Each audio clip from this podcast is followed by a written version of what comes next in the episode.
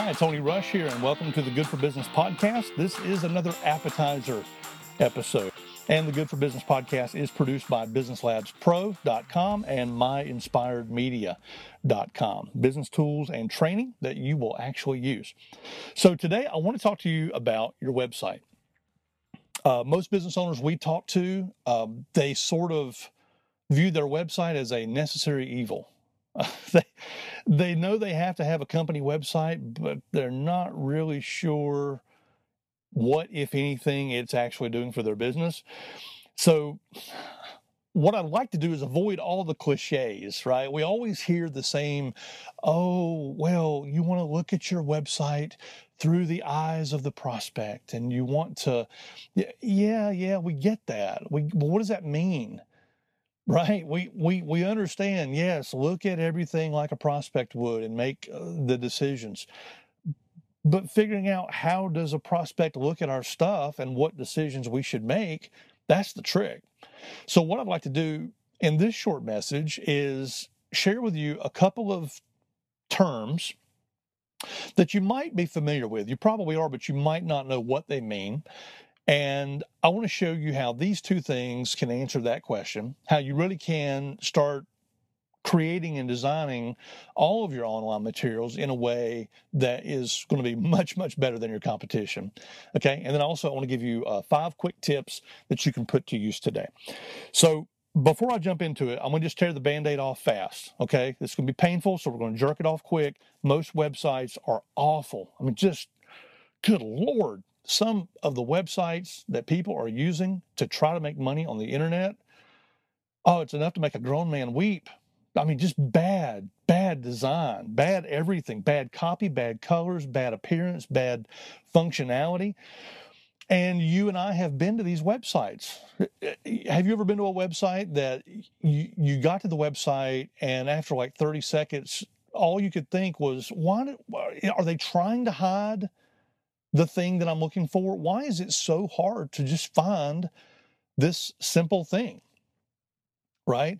Or you've been on a website and somebody says, well, you know, contact our support department for if you have a question, but they don't tell you how to do that. And now you're, you're off on an Easter egg hunt trying to find a link to the what am I looking for? Am I looking for help? Am I looking for support? Am I looking for customer service? Am I looking for contact us? Do I have to leave here and go to a support desk? And as business owners, it's easy for us to sometimes fall into the idea that we feel like our customers should be able to figure out some of this stuff. But our customers are not stupid, they're busy. They're busy. I'm busy. You're busy. You and I have been that guy. We've been that person who you you just want to try to find a way to ask about the order that you placed and hasn't shown up yet. Why are you wasting my time trying to make me go on this treasure hunt for i just need to know where to ask a question? That's an example of bad user experience right?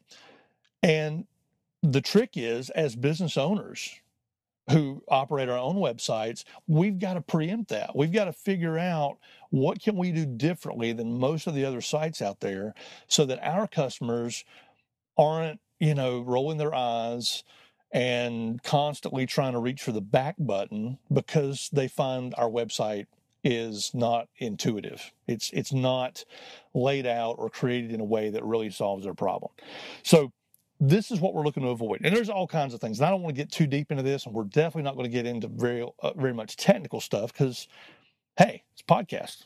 It's not it's not a it's not an entire course. But I do want to teach you two terms, and I'm going to give you five tips that you can use to make your website better. So, the first term is user experience. It's often abbreviated UX. It means user experience. The second term is user interface and that's called UI. Now, there's a big debate, even among designers. Okay, so I'm I'm treading on thin ice here because even designers have these huge, amazing debates about which one means what, and well, part of that belongs over in UI, and well, part of that belongs in UX, and they have these big, passionate debates.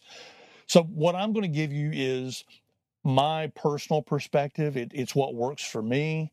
Um, and don't send me, you know, toxic, negative, poisonous emails if you see it a little differently than I do. Okay. This is just my view. User experience is how you feel when you use something. Okay. It's the way you feel when you get into the car for the first time. It's how you feel when you pick up the guitar. You're at the music store, you pick up a guitar. Like, how do you feel holding that guitar for the first time? How do you feel when you walk into a great hotel suite? How do you feel when you walk into the hotel lobby? How do you feel when you walk into a restaurant? What's the, the vibe? You hear terms like the vibe, the ambiance, the mood, right? All these things are kind of hinting at the concept of user experience.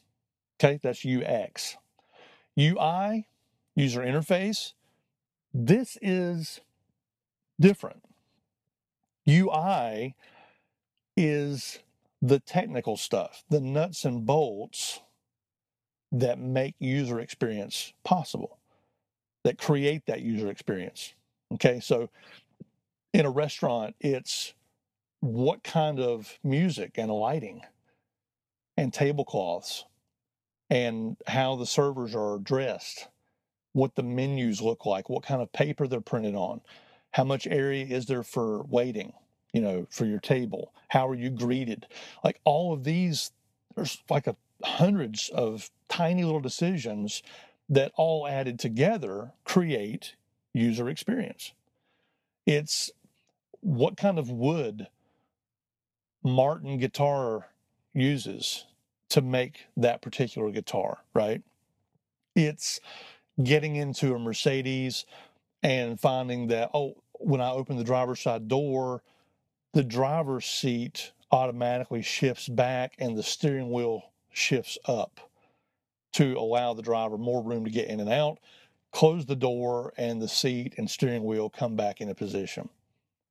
So it's not user experience, but those things create that feeling of quality and luxury when you open the door to sit down in a in a new S series Mercedes. Okay, so you can put it this way: if you want to put it in a nutshell, user experience is how you feel when you ride the horse. User interface is the saddle and the reins and uh, the stirrups. Okay, everything that makes the experience possible. So and I got to go fast here because we could really spend a lot of time on this, but I really just want to get you acquainted with these two ideas. Um, user experience is big deal.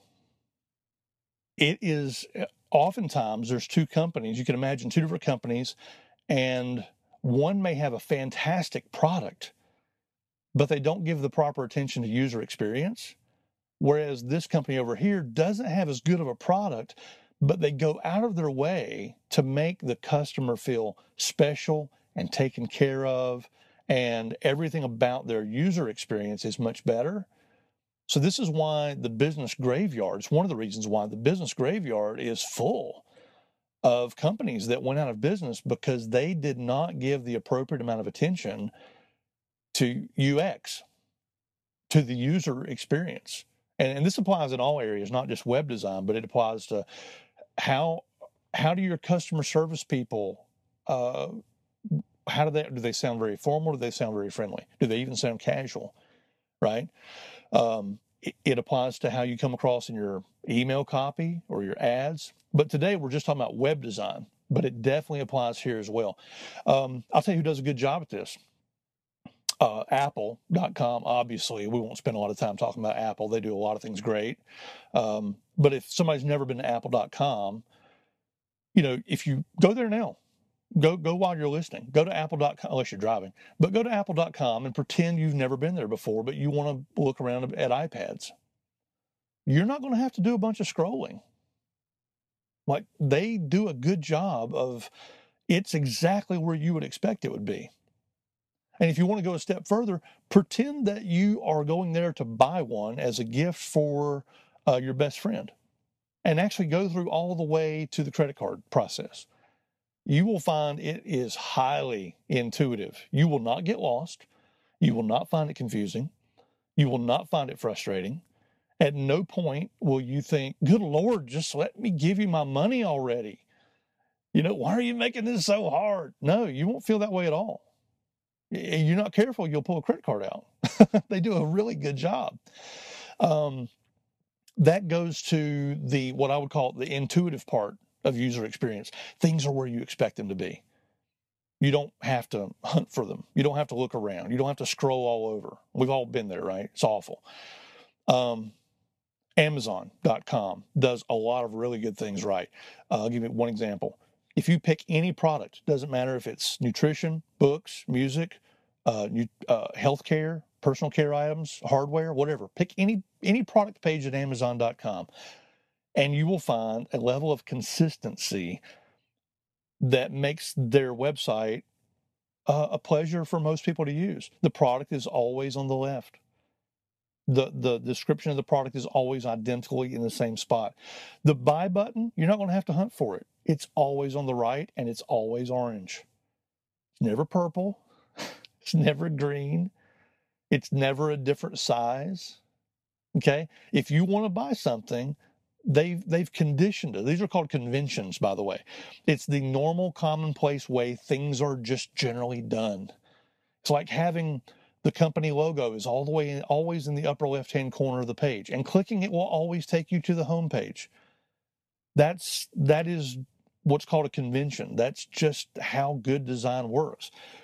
And what you want to do in your website is you want to take advantage of as many of those conventions as you can because these people pioneered the way, right? Like, why would we go against billions of dollars of conditioning just to try to do it our way? Instead, take advantage of all the momentum and ease that they've created by conditioning people online to always expect that the logo in the upper left corner is always going to be clickable and it's always going to take me back to the home page. The navigation bar is probably going to have all of the most important stuff in it. And if I need to know where the support desk is, I can probably scroll to the bottom of the page and find it in the footer, right? So, like, we ignore these conventions at our own peril. We create extra work and extra frustration for ourselves and our customers when we choose to say, oh, you know what? I want to do something different. I want to, you know what? Let's do it this way. Let's put the nav bar on the left and let's do it vertically. And you know what? Let's hide it. Let's not even, you can't even see it unless you move your mouse over there. If you move your mouse over it, then it comes spinning out like a cartwheel and it blinks. And let's, oh, you know what? Uh, nothing at the top. And let's don't do headlines. Let's just put a big picture of the model. Oh, and let's put uh, a little bird in the upper right hand corner just because I like birds. That giant sucking sound is the sound of lots of people hitting the back button and leaving your business forever. okay? But you see these websites where people who have never bothered to learn anything about user experience or user interface and they say, "Well, let's just let's just do what makes sense to us." And I'll guarantee you what makes sense to you and I may not necessarily make sense to our customers. Okay? So again, we can really spend a lot of time. This is an area where a lot of time and energy can be spent learning how to do this stuff really, really well. Um, but uh, Steve Krug says it well don't make me think. Don't make me think. That's the idea is if I come to your website and I can't I can't find what it is I'm looking for. I don't know where to go. I don't know what to do. I'm not even really quite sure what you sell or what you do. All of those are called resistance points. And if you pile up enough resistance points in a very short amount of time, then we hit the back button and we leave. And there's your advertising dollars wasted. Because whatever you spent to get me to the site is now out the window, right? Okay, so by, by the way, Steve Krug wrote a fantastic book on this, which is also called don't make me think. So, um, and as you would expect a usability expert uh, to do, his book is as simple and easy to understand as you would imagine. It's very, very simple. Uh, so pick up a copy if you want. Steve Krug, Don't Make Me Think. Let me give you um, five quick tips, okay? And I'm gonna go fast. Number one, take advantage of conventions. We already talked about this. The conventions is just the way things are normally done, okay? Buttons should look like buttons video players should look like a video player. Maybe it's got a circle with a triangle in it or a video play bar. If it's a video, make sure people know it's a video. If it's a button, make sure it looks like a button. Um, make it obvious. If something is clickable, make it obvious in some predictable way. Oh, yes, this will be something I can click or touch. Okay. Number two, be consistent there's no upside to just changing things around. So what you want to do is kind of home in on how you want your site to look, and then you apply that on every page throughout the entire site. I'll give an example.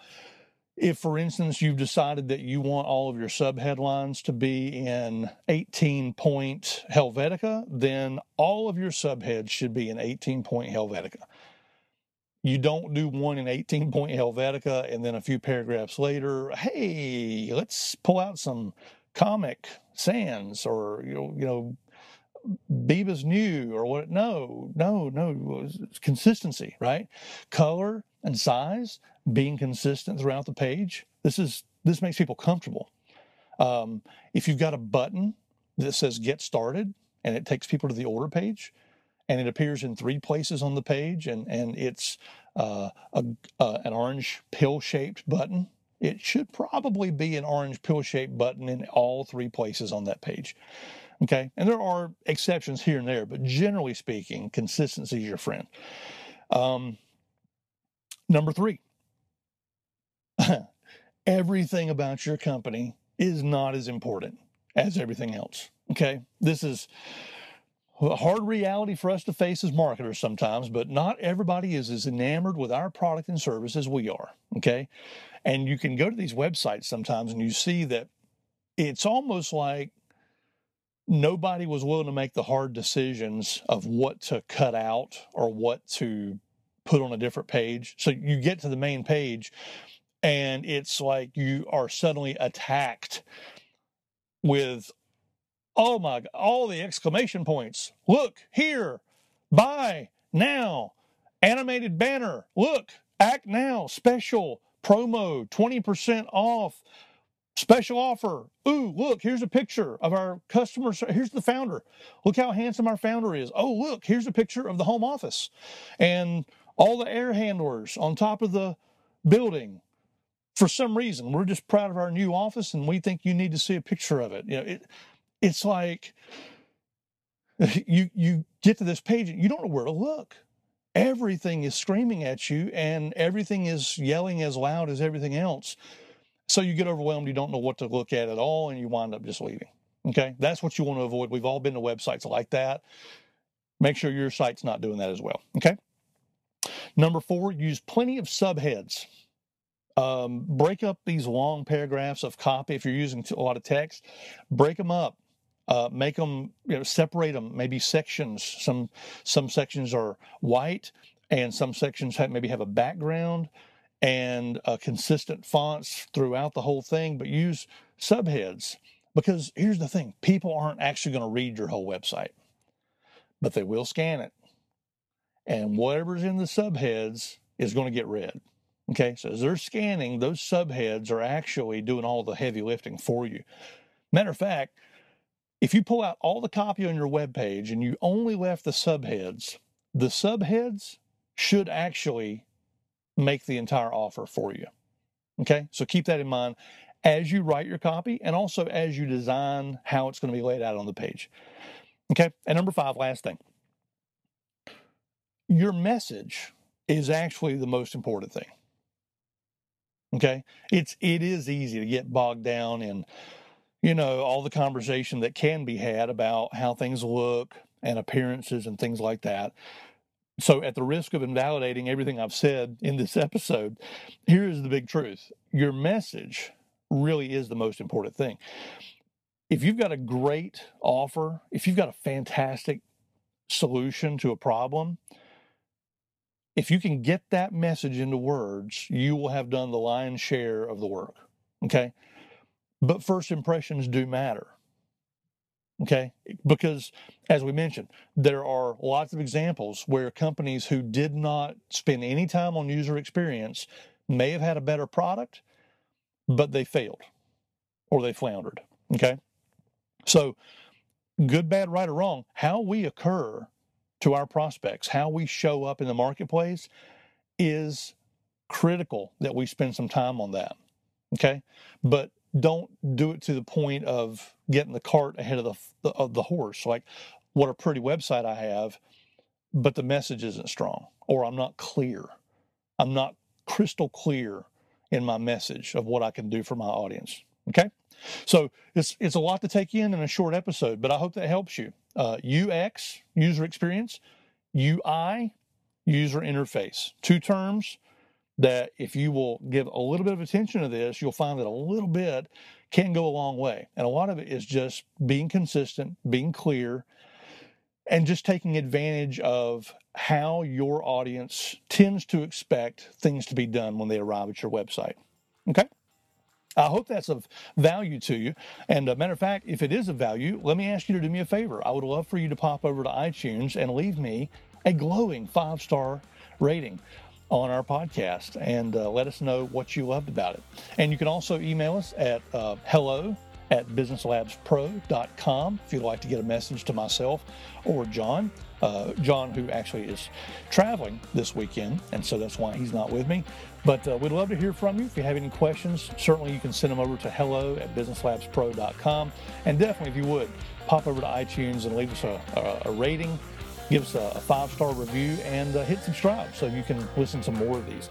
Thanks again for your time. I appreciate it. And uh, once again, Good for Business podcast is produced by BusinessLabsPro.com and MyInspiredMedia.com. I'm Tony Rush, and I'll talk to you next time.